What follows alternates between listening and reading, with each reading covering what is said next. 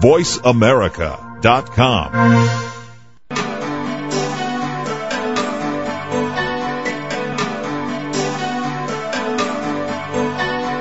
Welcome to Dr. Carol's Couch with your host, Dr. Carol Lieberman. All comments, views, and opinions are solely those of Dr. Lieberman, her guests, and callers. Now it's time to have a seat on Dr. Carol's Couch. Here's your host, Dr. Carol Lieberman.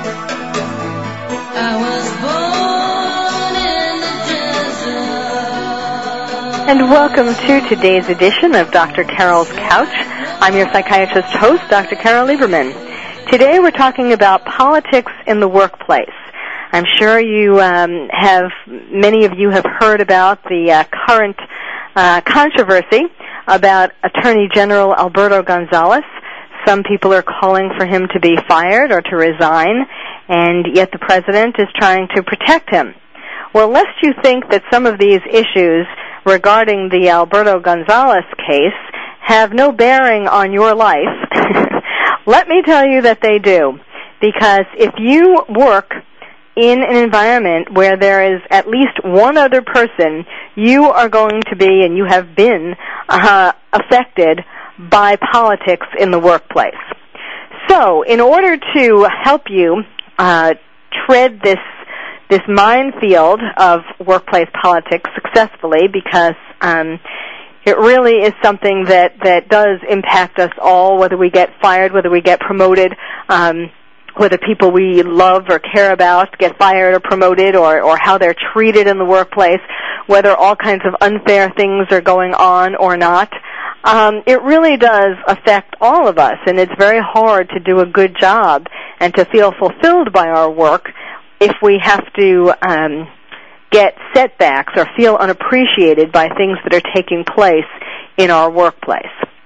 So today, to help you uh, successfully navigate this minefield and climb the ladder of success without falling off, I have two top Los Angeles attorneys to help you. We have Bradley Gage, who is a plaintiff's attorney, meaning that he represents the victims of discrimination, harassment, retaliation, and personal injury. He's a partner in the Woodland Hills, California law firm of Goldberg and Gage um, and he has won several million dollar lawsuits. Now, in the other corner, since these are two attorneys who normally um, would be in opposing corners, a defense attorney, Robert Bekken, he's with the law firm of Musick Peeler and Garrett in Costa Mesa, California, and he represents management um, in labor and employment law especially in issues regarding unions, sexual harassment, wage and hours. And um, he also gives seminars, and he was selected by his peers as one of 30 Southern California super lawyers representing management. So we have two top-notch attorneys in their field, in this field of employment law. And let me just welcome to the show, first of all. Thank you. Thank you, Gail. It's great to be here. And let me just uh, throw out a few issues. I was thinking about this, and really, this Alberto Gonzales case that's in the news um, is really brings up so many issues that occur in employment cases, whether you're representing the victim or defending the employer. Such things as um, whether there's a conflict of interest because um, he was Bush's, George Bush's personal attorney. Whether he's being uh, protected because he's the pet of the boss. And whether he's been allowed to um, have, whether he's being cut more slack now, despite some people saying that he has told lies or half truths because he's the boss's favorite. What about also um, his claiming not to know what his underlings, the people beneath him, are doing? He's saying, "Oh yes, maybe that's wrong, but I didn't know what was going on in my own department." Um, he also, well, I'll, I'll let you talk about uh, what he's in trouble for in more detail, but basically, it's for the firing of eight federal prosecutors and for the other issue of perhaps allowing the administration, the Bush administration, to overstep privacy concerns and um, say that they're allowed to do this because of the rules that have been enacted to protect us against terrorism. And another example is the fact that now there's a the latest thing to come to uh, the forefront is the 3,000 emails that the Justice Department has made public, um, which teaches you to be very careful what you write in emails in a job. And last but not least, as far as what I've been able to come up with, um, the possible, if he is fired or asked to resign, the possible um, uh, defense that he could have, or or not defense really, but the, the claim that he could have um, that he's being discriminated against because he's a minority, he's Hispanic. So I will now uh, put this in uh, your both of your capable hands to dissect and um, and tell tell us what your opinion is and how this relates to some of the cases. I mean, certainly you have examples from your own years of um, of history in employment law. How this relates to some of those examples. Well, Carol, I think, uh, as you indicated, uh, and, and could you? oh, I, this is Rob Beck, and I apologize. Yes, okay. uh, Carol, this really does uh, the the whole political issue of the politics of the workplace. You know, that's that that's one issue in terms of motivation and whether it appears the the company is discriminatory. Those are all you know workplace issues that have both morale implications and legal implications. But I think let's begin with just the fact that this is very similar to the typical employment case in terms of the fact that in employment, in virtually every situation, everyone is employed at will, uh, and that terms, term means they can be fired with or without cause, with or without notice. However, on a backdrop of that is the fact that you cannot terminate someone because they're Hispanic or because of their age, etc. Basically, people who are white males under 40 have no rights, but that's a whole other issue. Uh, but in any event, the point here is is that if someone is terminated and the company says we're just getting rid of you because you're at will, and that person files a charge of discrimination or files a lawsuit, then the company's going to have to articulate a non-discriminatory business reason for the termination. In other words, this person was picked out because, uh, was terminated because they were insubordinate to the manager. And other people, showing the non-discrimination, have also been terminated if they were insubordinate to the boss. In this particular situation, from a political standpoint, it's much the same. Uh, President Bush is maintaining that he has the right uh, to fire any uh, uh, you know attorney general uh, across the country that he wants to because they serve at the pleasure of the president. And indeed, uh, you know when uh, Clinton came to office, he fired 90 uh, attorney generals uh, because he wanted to clear everyone out and have people that he wanted to appoint. And uh, President Bush did a similar thing. Now, in this situation, it's a little bit different uh, because these people have been serving, and all of a sudden, with no really um, basis for it happening, is there were eight people picked out for termination. The most significant person picked out, of course, is uh, uh, the Attorney General Lam, uh, Associate District Attorney Lam, who was has been involved, of course, the uh, prosecution of of uh, Duke, the congressman, who uh, Cunningham, who was uh, indicted for uh, receiving bribes from uh, uh, from from uh, contractors. Uh, and uh, in addition to that, according to all reports, and in fact memos from her, she was in the middle of investigating other people in Southern California, uh, politicians and other business people, uh, as part of this ongoing investigation. And then all of a sudden, she's terminated. Now, there is, is speculation that this particular termination uh, is not just because Bush was dissatisfied, but it's part of a way to get her out of the way so that these prosecutions cannot take place. Hmm. And so it's, it's much like the real place. The administration now has to justify why they did it. And unfortunately, uh, as Mr. Gage can say, this is uh, they, they've given various reasons. You know, the initial pronouncements from uh, Deputy Attorney General Paul McNulty were that you know there were performance problems. Now I say, well, there wasn't performance problems. Uh, uh, I was told that was wrong. That was really it. Uh, uh, we were just getting ready to be for just uh, we just wanted to shake things up. So anyways, I'll let, uh, let, let the other side talk, but this is probably one of those issues where uh, I think we both agree that the, the, the changing uh, stories as to why they did it is creating uh, a situation as to whether there may be a problem in terms of Lam or whether this is an obstruction of justice issue, whether she was being terminated because she's in the middle of, of going after these people in Southern California. Okay, Bradley. Hi, this is Brad Gage, and I basically agree. I think that. Could you speak a little up a little bit? Sure. This is a lot like a whistleblower retaliation case, which any employee could have. For example, I represent the assistant chief of police against the city of Southgate last year in trial on whistleblower. In that case, he had investigated police abuse and harassment of citizens. After he was doing that investigation, they terminated him. They had their reasons. Uh, we proved that those reasons were wrong, and then he was awarded a multi-million dollar result. The same thing happens here. With um, Attorney General Lam, one of the reasons that they gave for terminating her is that she was a poor performer, but there's all kinds of evidence to indicate that that's not a true reason. Anytime you have an employee who has um, complained about some kind of illegality or wrongdoing or investigated the wrongdoing in California in particular, and they then end up getting terminated or have any other kind of adverse action taken, they have the right to file a claim for a whistleblower retaliation. And that seems to me to be what's happening here. And that doesn't matter whether you're at will or not, because you have certain rights. That whole at will agreement just basically says that you serve at the pleasure of someone, but you can't be fired for a wrongful reason, whether it's discrimination, harassment, retaliation. And I think that's what you're seeing here. She was investigating areas of potential wrongdoing, and she got fired. And at least in California, once you can show that, then the burden shifts to the employer to demonstrate by clear and convincing evidence a legitimate reason.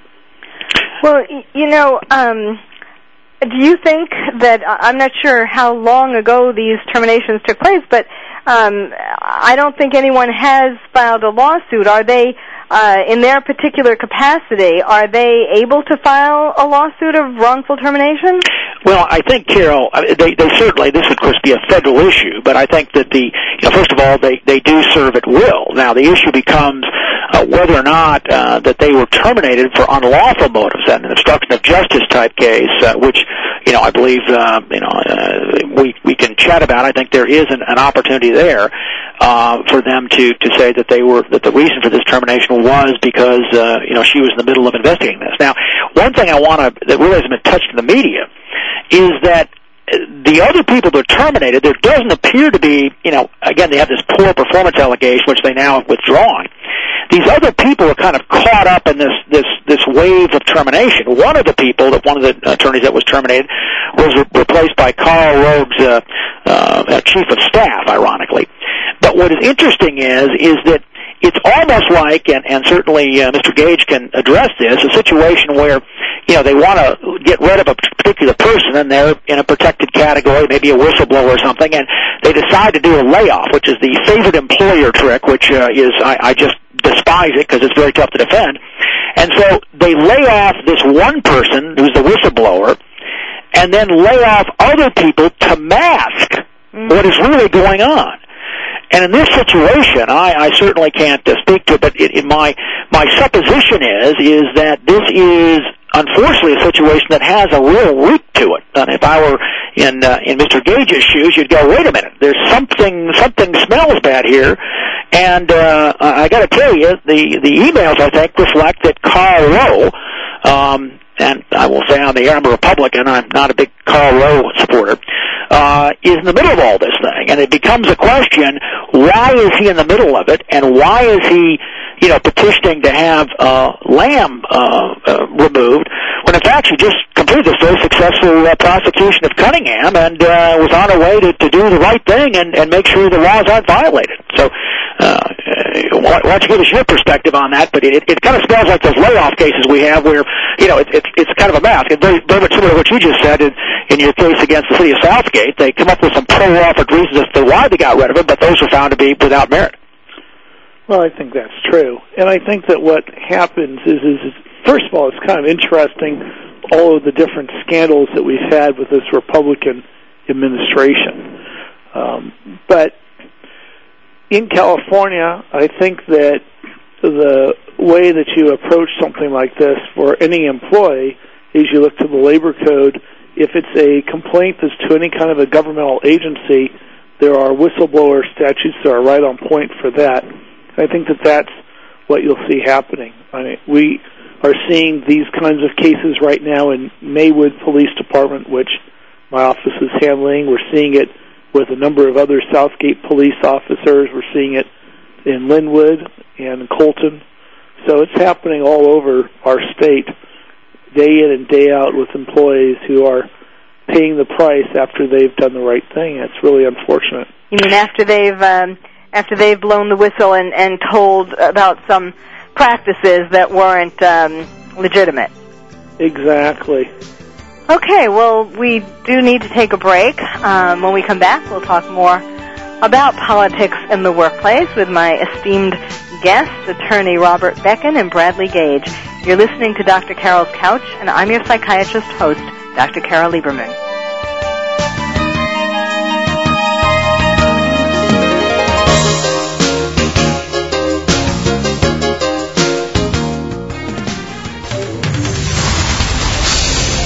The Internet's premier talk radio station, VoiceAmerica.com.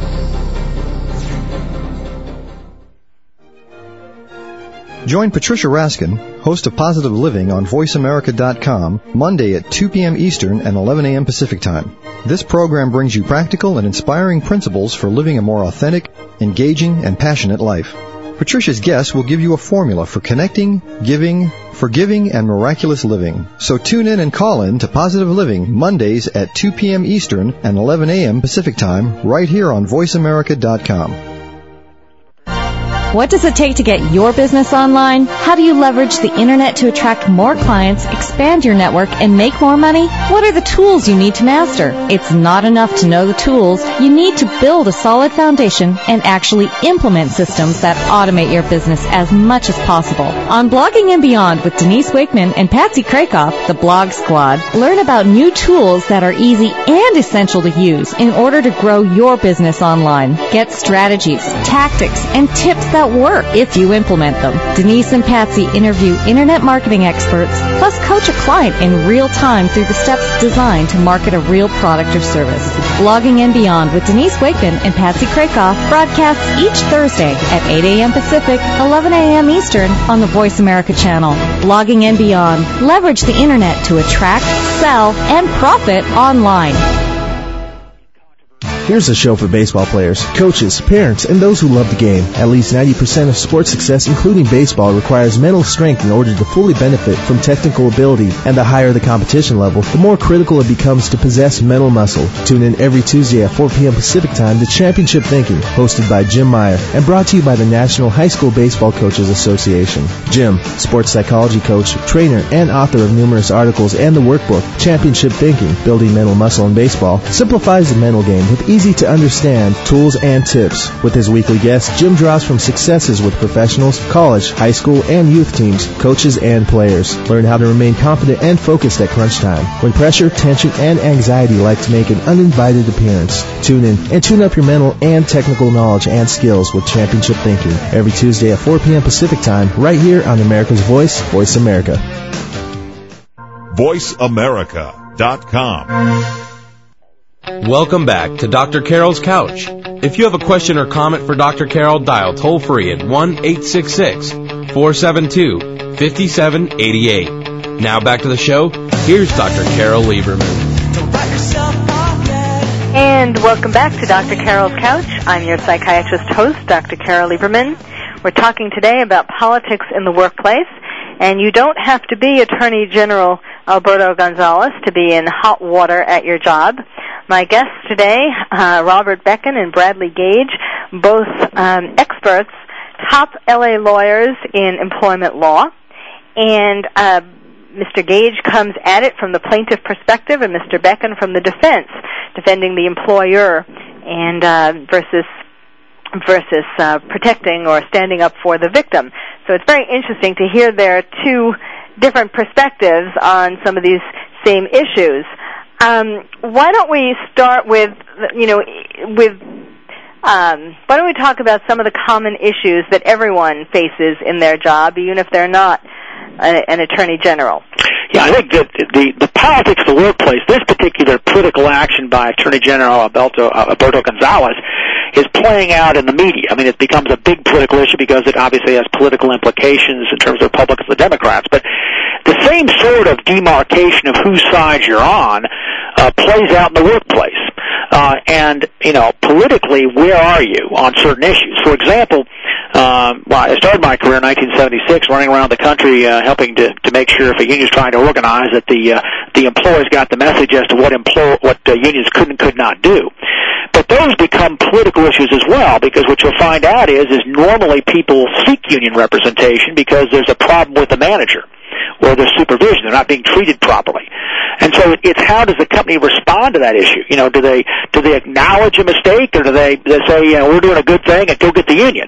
You know, what do you do in terms of, of that? And then secondly, you know, whose side are you on? Of course, it's illegal under the National Labor Relations Act to fire someone because of their union activity or perceived union activity, but that becomes a political issue of, you know, are you supporting the company or not supporting the company? And that can play out between employees. And, and certainly in strike situations, we see, you know, situations where brothers against brothers, you know, one brother goes out on strike, the other one stays and works. And so those can become very, very emotional issues in the context of, uh, of a union situation. But I also think it plays out just in day-to-day situations in terms of, you know, who's the perceived person that's taking over running the office or whether you're with, you know, the group that is the one that is now in control. And I think uh, Bradley has a very great example of exactly how this plays out in the police department, where there's these changes in who's running the police department, whether you're perceived as, as you've been a long time for support of the assistant chief or whether you're really loyal to the old chief who got removed. And I think those really play out uh, in terms of, you know, what happens to you down the road. If you're perceived as uh, being, you know, uh, uh, really a disciple of the last uh,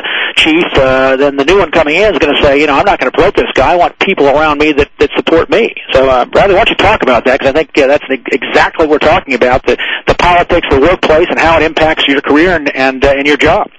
Well, I have a couple of examples.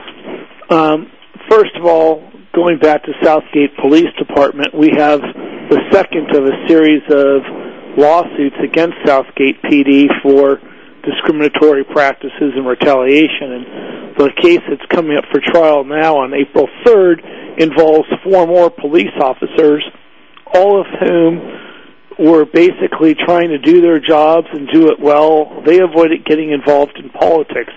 If you'll recall, it's been in the news in the past how there was basically the equivalent of a political coup in which there was a recall election. Certain city officials were recalled, new individuals came in. Well, the aftermath of that was that those police officers that were perceived as being associated with the old chief of police, he got booted out. He ended up getting paid a lot of money because it was a wrongful booting, he claimed. And then a new chief came in. Well, that new chief, it's alleged, was treating various employees that uh, were associated with the old chief, who happened to be Latino, in a um, improper manner. And so we are set to go to trial on a case involving claims of discrimination, in part because my clients themselves are non-Caucasians, and in part because of their association with the former Latino chief of police, who was the first and only Latino ever um, to serve as the chief of police in Southgate. And there's also a situation in that case about political retaliation because these police officers were being coerced to engage in political activity, which is illegal under the law, we contend, and we have various theories that we're pursuing. So, what, what do you mean by political activity? Well, for example, we had officers who uh, would have other officers scream profanities at them, forcing them basically to participate in a political recall or threat the possi- or be threatened with the possibility of reprisal. In fact, those officers that did not participate in the recall election, they had tires slashed in the secure police parking lot one person's dog was pepper sprayed, a canine dog. Another officer had a screw put into his tire.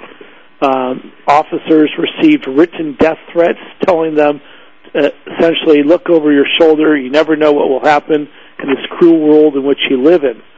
So those kinds of behaviors um, triggered a number of different lawsuits for hostile work environment, for discrimination, for retaliation, and also for political coercion, which police officers have certain rights under the Peace Officers Bill of Rights, and we are proceeding on that theory. As far as I know, I am the only lawyer in California that's ever successfully tried a Peace Officer Bill of Rights case, and I've had two successful ones, both part of multi-million dollar judgments, and we're for trial again against Southgate on that theory. So in this situation, the people that were retaliated against uh, were people who were not actively supporting the recall and were perceived as being supportive of the existing chief. Is that correct? Exactly. And then, in addition to that, is that these people who were not participating were, as you said, non-Caucasians, probably of Latino uh, uh, uh, national origin, and, and just the fact that they were Latino and that the, the former chief of police was Latino, that they're perceived as supporting the former chief uh, based on just the simple race card. Is that right? Well, they were Latino, they were Asian, they were Pacific Islander, so we They had were- a couple different groups. But They the, were minorities, though, and is and the new uh, chief was Caucasian. the new chief was Caucasian, and interestingly, on this case, that new chief, he was part of a group of Caucasian officers that when the Latino chief was appointed, they all filed lawsuits against the city of Southgate, claiming that they were victims of discrimination Huh. because they were Caucasian. reverse discrimination that's called you know but for the fact that i'm white i would be would be promoted and it's just a an attempt now to to rewrite history and promote the uh, the, the the the non-caucasians into positions uh, regardless of their skill or ability Correct. And Yeah. what happened in that case is, is when the Latino chief accepted the job back originally in November 2001, well, October 2001, a group of armed, believed armed police officers surrounded him and his children at their home late one night. He withdrew as the chief of police. The Caucasian chief, who had claimed that he was a victim of discrimination because he wasn't selected to be chief, was then offered the job. He turned it down and continued with his discrimination lawsuit. So that's a case, I think, where um, Robert and I would be on the same side thinking that's a totally bogus claim. But in any event, they proceeded. They ended up getting their lawsuit thrown out of court, um, you know, federal action, and you know it, it, it when you when you're talking it, it's just amazing that that's taking place i uh, initially went to emory law school and practiced in uh, georgia for many years and in the south and i i got to tell you it it it almost is reminiscent of some of the horror stories coming out of the you know the old days in the south uh, i mean this uh, this that sort of situation sounds like a you know a kkk rally around the guy's house i mean it's Right. just uh, abhorrent you would be amazed. The testimony in this lawsuit from one of the captains was that back in the 1980s, racial slurs were so common in the Southgate PD that he would hear anywhere from five to ten racial slurs every day. Well, you know, one one thing we're talking about, Carol, is is what do you do about the politics? And uh, if you're trying to move up the ladder, you know, what do you do? Do you do you try to? There's that uh, movie, How to Succeed with Business uh, Without Really Trying, How to Succeed in Business, which is probably all the people on the phone remember what it was. But uh, anyways, you know, do you try to hitch on to someone as your mentor who is perceived as someone going up the ladder? And uh, you know, what are the potential costs of doing that? Now that'd be a situation where if you're, you know, tied on to someone and then someone else gets the new uh, you know regional vice presidency you know what happens to you. Now whether that that would probably not be a situation that was actionable. But in the workplace we have to be mindful as employees as to you know what we're saying and who we're talking about. And those you know kind of situations just like in in school can come back to haunt you. If you're uh, you know sp- uh, one spreading the bad rumors and causing dissension and uh, the person that's kind of protecting you uh, you know gets put on the uh, George Washington program as made part of history and doesn't get the promotion and you're kind of left out there stranded um, and then also companies need to be mindful of when they make decisions regarding the promotion of certain people or or the uh, or the termination of certain people that they they have to be able and there's always a, a tendency in this country not to say anything about the termination uh, they may need to explain why it took place because it, it may affect the, the body politic if you will of the employment uh, of the of the company. The employees may feel as though the company's not fair, that uh, that this was done, that, that the person was mistreated, and, and that impacts uh, you know people staying, it impacts uh, their productivity. You know, all those kinds of issues are impacted by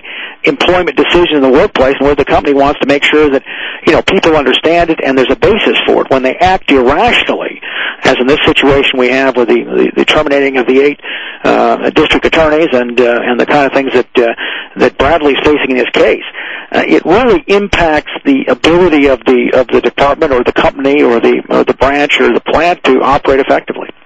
Yes, well, I think that it would be that's a good idea. That when we come back, both of you can talk about uh, some of the common um, uh, problems that you see in in cases that you're handling, and and how people uh, can protect themselves in the workplace, and how employers can protect themselves.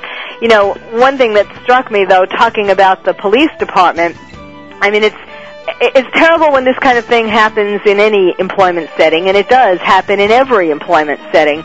Uh, politics, you know, not necessarily where people get surrounded with guns, but yeah. um, luckily, but, but politics. But it's really very uh, upsetting, discouraging, uh, terrible that this kind of thing is going on in police departments. I mean, not that I'm not that naive to, you know, but it's just it's just really. Uh, I mean, they're supposed to be out there protecting us, not playing these games. So stay tuned. We do need to take a break now. We're talking with two top LA um, employment attorneys, Bradley Gage and Robert Bekken. And uh, if you have any questions uh, that you would like answered, this is your golden opportunity. If you're an employer or an employee, you can call in and uh, and get some answers from top people. So uh, so stay tuned. You're listening to Dr. Carol's Couch, and I'm your psychiatrist host, Dr. Carol Lieberman.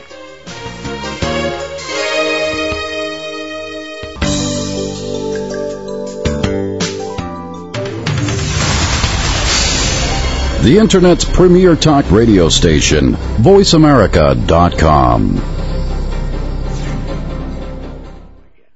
Ever wonder what are the favorite travel destinations of the Hollywood jet set? Where do celebrities like to go when they aren't walking the red carpet? Tune in to Traveras Celebrity Travel Talk with President of Traveras, David Manning, and Lisa O'Hurley, golf aficionado and wife of actor John O'Hurley. On Traveras Celebrity Travel Talk, David and Lisa talk with well-known actors, sports celebrities, and entertainment insiders to find out about their favorite travel destinations and what they recommend. On Traveras Celebrity Travel Talk, David and Lisa also offer up feature vacations each week and last-minute deals for your next getaway. Find out what's new and exciting in the travel industry, as well as how to raise money for your nonprofit organizations while enjoying a wonderful vacation. Traveras Celebrity Travel Talk with David Manning and Lisa O'Hurley broadcasts each Tuesday at 8 a.m. Pacific, 11 a.m. Eastern on the Voice America channel. Traveras Celebrity Travel Talk, your inside look into celebrities and travel. Muscular Development presents No Bull Radio, bringing you the latest news, gossip, and controversy from the world of bodybuilding. Uncensored, uncompromised, and unrestrained in true MD style. Hosted by the infamous Muscle Mob, Larry Pepe, John Romano, and Dave Palumbo. Welcome top IFBB professional bodybuilders, industry insiders, and characters you won't find anywhere else every week. No Bull Radio broadcasts each Monday at 4 p.m. Pacific, 7 p.m. Eastern on the Voice America channel. If you've ever wondered what the Stern Show would sound like if Howard was a bodybuilding fan, then tune in and find out. No Bull Radio, uncensored, uncompromised, unrestrained. Go beyond success and discover a deeper meaning to life. Join host Jeffrey Gitterman and his guests, the premier thought leaders in business, politics, science, spirituality, and culture, who have reached the pinnacle of financial and professional attainment in their fields, only to discover a profound lack of fulfillment with what our culture defines as success. So won't you tune in every Wednesday at 11 a.m. Pacific Time to Jeffrey Gitterman and Beyond Success, redefining the meaning of prosperity, right here on America's Voice, VoiceAmerica.com. VoiceAmerica.com. Welcome back to Dr. Carol's Couch. If you have a question or comment for Dr. Carol, dial toll free at 1 866 472 5788. Now back to the show. Here's Dr. Carol Lieberman. And welcome back to Dr. Carol's Couch. I'm your psychiatrist host, Dr. Carol Lieberman. We're talking today about politics in the workplace from Attorney General Alberto Gonzales to your own job. And now is a chance that you have to call in. if you have any questions um, to get advice from two top Los Angeles uh, employment law attorneys, Robert Bekken, who is with the Costa Mesa law firm of Musick Peeler and Garrett, and Bradley Gage with the Woodland Hills law firm of Goldberg and Gage. So, um, you know, one thing I, and I, I want to add that I personally know that these men are tops in their fields because of having worked with them as a psychiatric expert witness, obviously on different sides of the fence. Uh, Mr. Gage represents the plaintiff and Mr. Bekken represents the defendant, which is the employer. Um, why don't we, t- one of the things that I'm always struck with is, or struck by, is um, how much what goes on in the workplace is really a microcosm of what goes on in the worker's family. Um, when a worker, no matter what the job is, an employee goes into that job and unconsciously sees their boss as their mother or father figure. They're an authority figure, and uh, oftentimes they have more than one boss, and one person can be the mommy, and one person can be the daddy, and they don't realize that they are actually looking at their superiors in that way. And that can cause lots of problems because of whatever the family dynamics were um, before they got to that job. For example, uh, if someone is a one of several siblings and they feel that they were the least favorite and they had a particular sibling that got all the goodies. And then they're in a work situation and they have coworkers on their level and they feel that the boss is giving one of has as his favorite one of their coworkers and that again it reminds him unconsciously of when it, how it felt when he was not favored uh, when his parent preferred one of his other siblings. And it's the same thing. And there are all kinds of you know there's a, a, a un uh, countless examples you know there are so many different subtleties of this. And um and the example of the police station, you know, also reminded me of of there being children uh, acting like children. So Bradley, why don't you start off with how, what you see as some of the um, some of the trends? You know, I, I think that in general there seems to be an increase in employment lawsuits. I think you know it's interesting as we we're talking about uh, Alberto Gonzalez, and you know as we hear about various lawsuits in the media, which we seem to be doing more and more, like the woman who won I don't know a million dollars or whatever it was for spilling coffee on her lap at McDonald's, and that spurred on tons of similar lawsuits. So I think what's kind of a, uh, the same thing happening with employment cases now that they're in the media so much.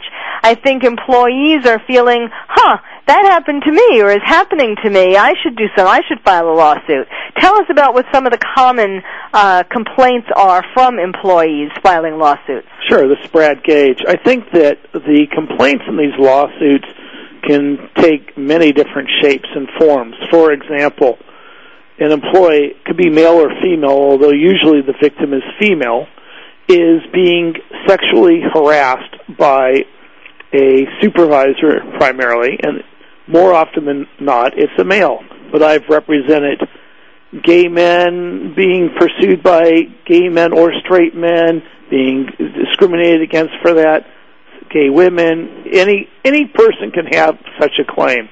I think the reason why we have an increase in certain types of claims is, is that people are more aware of their rights and that they understand that retaliation for filing these claims is illegal and is also actionable. Unfortunately, you still see a lot of employers trying to retaliate against employees that they file these claims, and that usually results in greater problems for the employer. Examples. A female employee is at work, her boss starts asking her out repeatedly. She says no, she's not interested, and he doesn't get the message. That can be sex harassment. Or I've had cases where women were touched inappropriately, often in intimate places, all the way up to uh, rape cases. These are the most egregious, obviously, in a sex harassment type of setting. Or you have individuals who are of various groups or ethnicities that are subjected to various types of racial slurs. That can be a type of harassment. In the South Police Department, we have multiple employees that were na- called various racial derogatory terms. Um, and sometimes they complained about it, and nothing really was taken um, or done to stop it by the employer. Employers, by the way, are obligated under the law to investigate inve- Uh, any kind of discrimination, harassment, or retaliation, and then to take prompt corrective action to see that it's eliminated. If there's a repeat of this, then you want to take some action in order to stop it. That means stronger discipline, perhaps firing the employees that are involved in doing this kind of harassment. Certainly, if it's a case that involves, you know, any type of forced sexual activity, there can only be one response, in my opinion, by the employer, and that is to fire the person and to send them for criminal prosecution. Other situations aren't as severe, but they still take strong corrective measures in order to protect people. And incidentally, even if the victim does not want to proceed with the lawsuit or with a complaint, they say, yes, I'm a victim of harassment, but I don't want to get anyone in trouble. The employer has to still investigate because the employer does not only have to protect that victim, but all the other potential victims that are working there. And the way to do that is to find out what's being done, who is saying it, how to eliminate it, and to protect them. Yeah, I think uh, I want to comment on that. I think that the, the key to this is to is to have the right policies and procedures that are well publicized and so that people feel that they can utilize them. Now, it's one thing to have a policy and then watch you know, the boss have a, uh, you know, a Playboy calendar on his desk. Uh, I had that one case one time. Uh, you, you know, you can't have policies and then allow that kind of thing to go on, and you've got to, as you say, Brad, you have to investigate. it. Now, but let's go through some kind of common things that that we see that employers may do. For example, and Brad just just hit it. Someone comes forward and says, "I really don't want to, you know, make a complaint, but Bill's doing this." Well, the employer cannot sit back and go, well, you don't want to file a complaint? No. Okay, well, then we, then, do you want anything? Okay, good.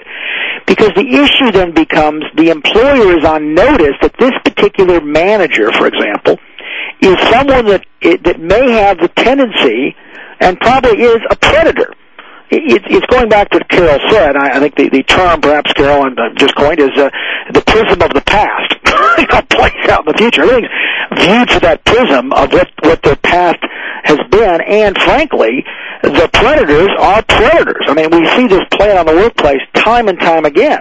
I mean, there are men that are in the workplace and they pick out, unfortunately, the people they perceive to be weak or unable to, that will not report them.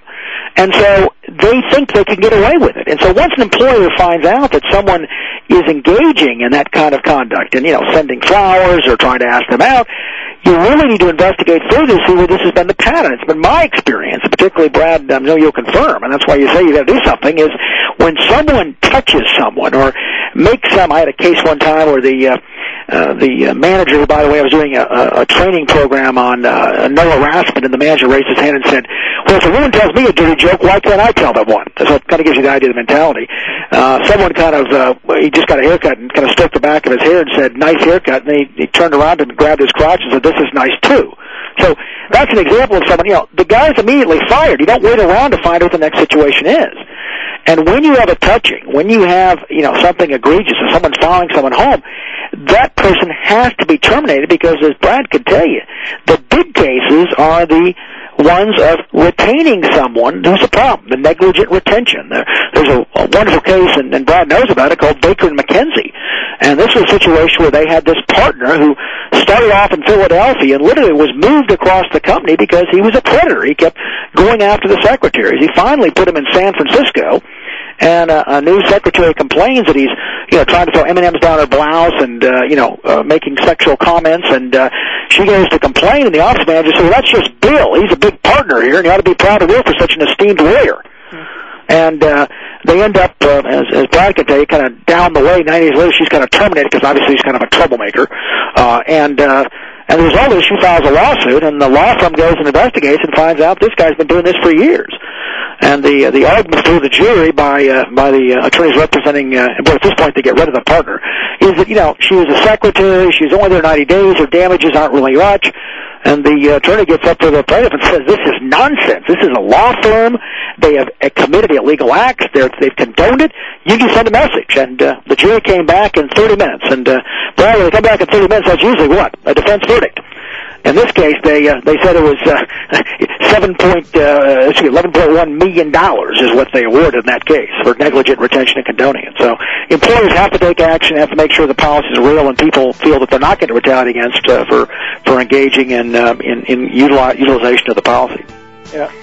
okay. well, go ahead, Brad. Were you oh, I was going to just say in Southgate, some of the people that are the alleged harassers have actually been elevated, which is the worst situation huh, you could have. Huh. Yes, very sad, very unfair. All right, well, stay tuned. This hour is going quickly. My two guests, Bradley Gage and Robert Bekken, top employment lawyers in Los Angeles. We're talking about politics in the workplace, and you're listening to Dr. Carol's Couch, and I'm your psychiatrist host, Dr. Carol Lieberman.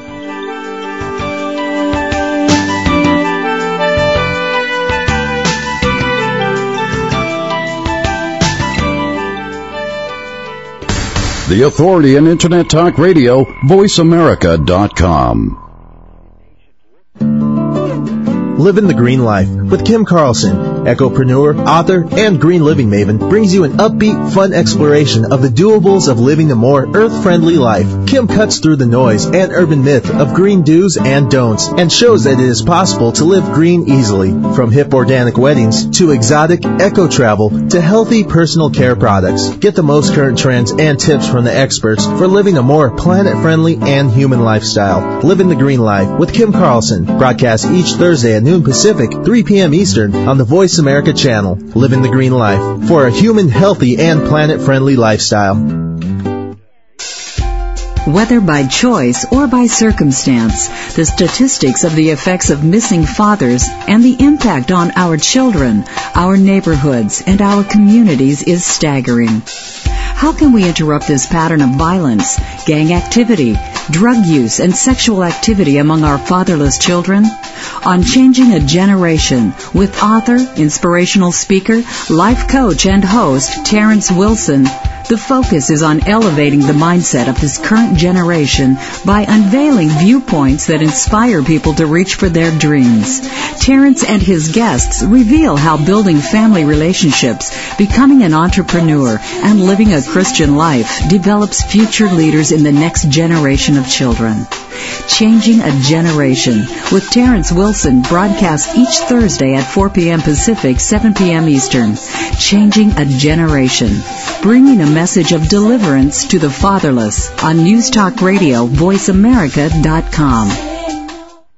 Here's a show for baseball players, coaches, parents, and those who love the game. At least 90% of sports success, including baseball, requires mental strength in order to fully benefit from technical ability. And the higher the competition level, the more critical it becomes to possess mental muscle. Tune in every Tuesday at 4 p.m. Pacific Time to Championship Thinking, hosted by Jim Meyer, and brought to you by the National High School Baseball Coaches Association. Jim, sports psychology coach, trainer, and author of numerous articles and the workbook, Championship Thinking, Building Mental Muscle in Baseball, simplifies the mental game with easy to understand tools and tips. With his weekly guests, Jim draws from successes with professionals, college, high school, and youth teams, coaches, and players. Learn how to remain confident and focused at crunch time when pressure, tension, and anxiety like to make an uninvited appearance. Tune in and tune up your mental and technical knowledge and skills with Championship Thinking every Tuesday at 4 p.m. Pacific Time right here on America's Voice, Voice America. Muscular Development presents No Bull Radio, bringing you the latest news, gossip, and controversy from the world of bodybuilding. Uncensored, uncompromised, and unrestrained in true MD style. Hosted by the infamous Muscle Mob, Larry Pepe, John Romano, and Dave Palumbo. Welcome top IFBB professional bodybuilders, industry insiders, and characters you won't find anywhere else every week. No Bull Radio broadcasts each Monday at 4 p.m. Pacific, 7 p.m. Eastern on the Voice America channel. If you've ever wondered what the Stern Show would sound like if Howard was a bodybuilding fan, then tune in and find out. No Bull Radio, uncensored, uncompromised, unrestrained. VoiceAmerica.com. Welcome back to Dr. Carol's Couch. If you have a question or comment for Dr. Carol, dial toll free at 1 866 472 5788. Now back to the show. Here's Dr. Carol Lieberman. And welcome back to Dr. Carol's Couch. I'm your psychiatrist host, Dr. Carol Lieberman. Uh, we're talking today about politics in the workplace from Attorney General Alberto Gonzales to your own job. And um, I want to make sure, uh, I want to clarify something. The two attorneys that I have as guests today, plaintiff's attorney Bradley Gage and defense attorney Rob Bekken, are both super lawyers, which means that they have been uh, voted by their peers um, to be what recognized as the best lawyers in their particular field. Both both Brad and uh, and I are in the area of employment law. Obviously, uh, Brad is on the plaintiff side. I'm on the defense side, but defense, defense side. But other lawyers vote that we are people that uh, represent the highest uh, level of. Uh, of, of, of, uh, of competency, I guess, uh, with respect to how we handle cases and how we uh, uh, work with our fellow lawyers. Well, that's a, that's those are that's a big honor because um, obviously that's a small number of lawyers to, who become who are voted uh, and thought well enough of to be super lawyers. So I thought maybe we could um, answer a question that probably some of my listeners have. They're thinking, huh, you know, um, I'm sort of disgruntled at work. There are some things going on that uh, I'm not really happy about. But is this enough to file a lawsuit? And how do I decide whether I actually have a lawsuit, whether it's discrimination or harassment or wrongful termination or uh, retaliation, whatever? Um, uh, how, how how should someone? Because certainly, in my experience, um, people who are in lawsuits really are very surprised to discover just how emotionally draining and stressful it is. You know, you often have big, big dollar signs in your eyes, thinking uh, of what you can get, but people are are often not prepared for just how how draining and how much scrutiny they're put under. So, would you um, both like to um, address that? How someone should should I mean, obviously, an employer doesn't have much of a choice of whether he's involved. Well, I mean, other than prevent, trying to prevent things in advance. But once a lawsuit is filed, he's in it. But what about an employee? How should someone decide whether or not they have a case and or whether they should find out if they have a case by seeing a lawyer and, and what goes into that well, yeah well, the first thing i want to emphasize is that you need to understand that and i'm sure brad will say the same thing that what you always want to try to do is to work internally to resolve issues.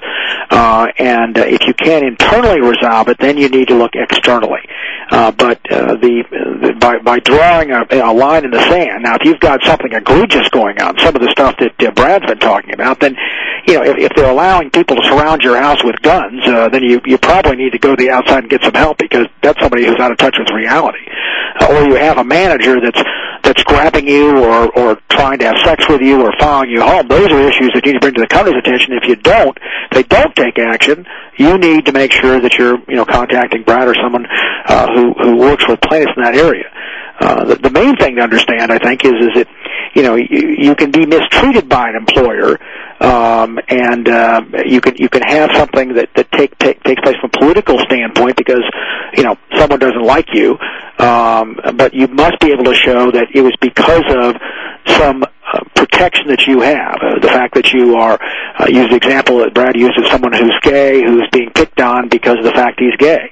Uh, you have to show that you're picked on and that it resulted in something happening. Uh, uh, you're you're being subjected to harassment in the workplace, verbal situations of going on, or or you were demoted or not given an increase, or or in fact you were terminated because of, uh, of something of that nature. So, uh, Brad, you can comment. I mean, every case that just because you're being mistreated doesn't mean it's a lawsuit. The question is whether you violate some statute or you're being retaliated against. Well, yeah, and for example, with harassment, one of the issues is whether this act, action is severe and pervasive. What that means is how egregious is it for the severity, and then pervasive is how often does it repeat itself. So there are cases that say one racial slur, for example, isn't enough, but 10 or 15 racial slurs should be enough because now it is more uh, pervasive. It's happening more often.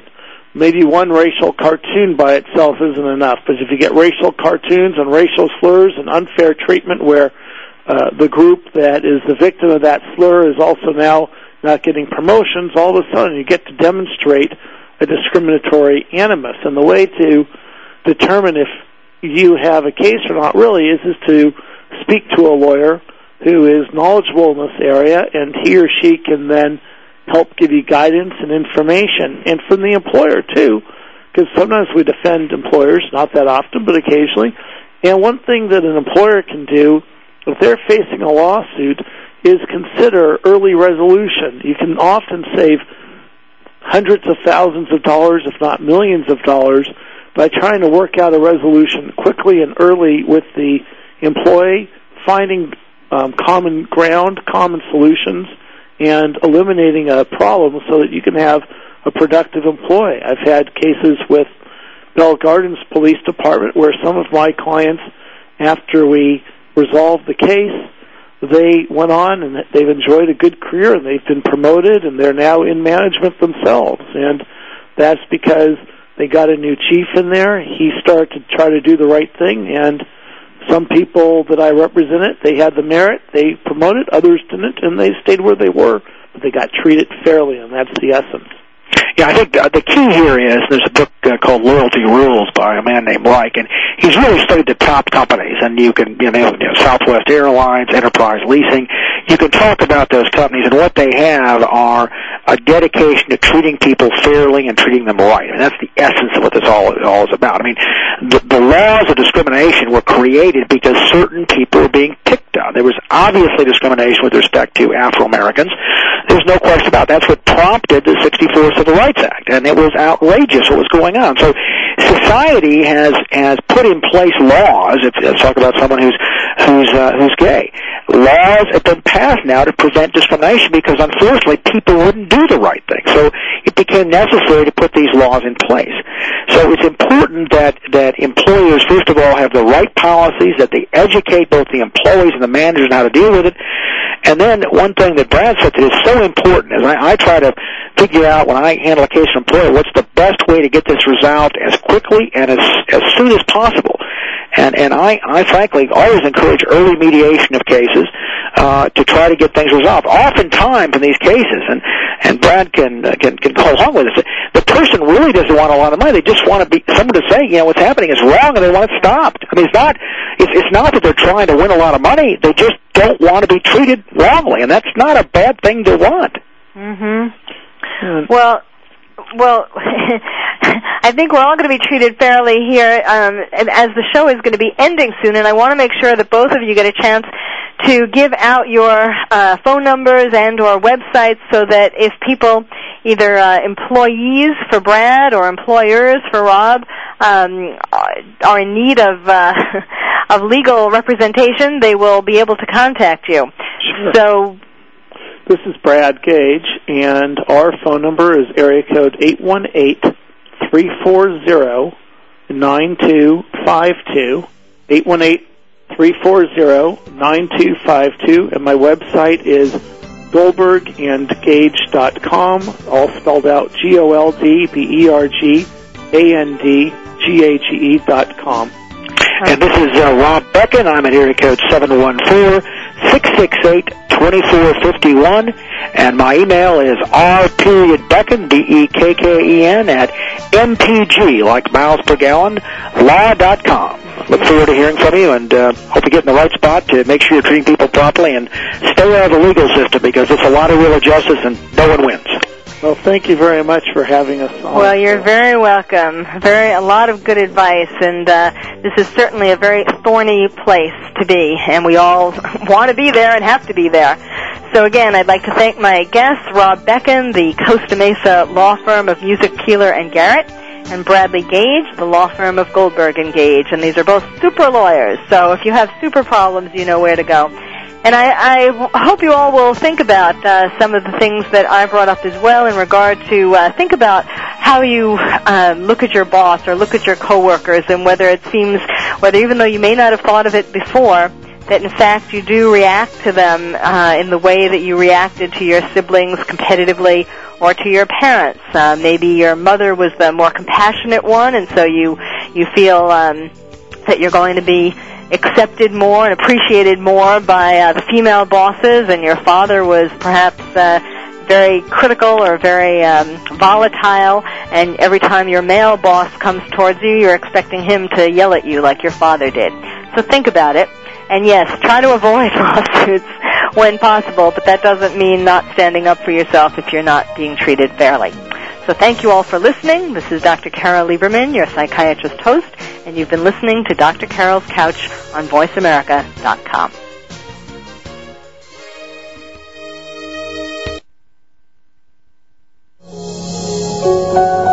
Thank you for joining us on Dr. Carol's Couch. Join us next week at 1 p.m. Pacific Time for another installment of Dr. Carol's Couch. We'll save you a seat.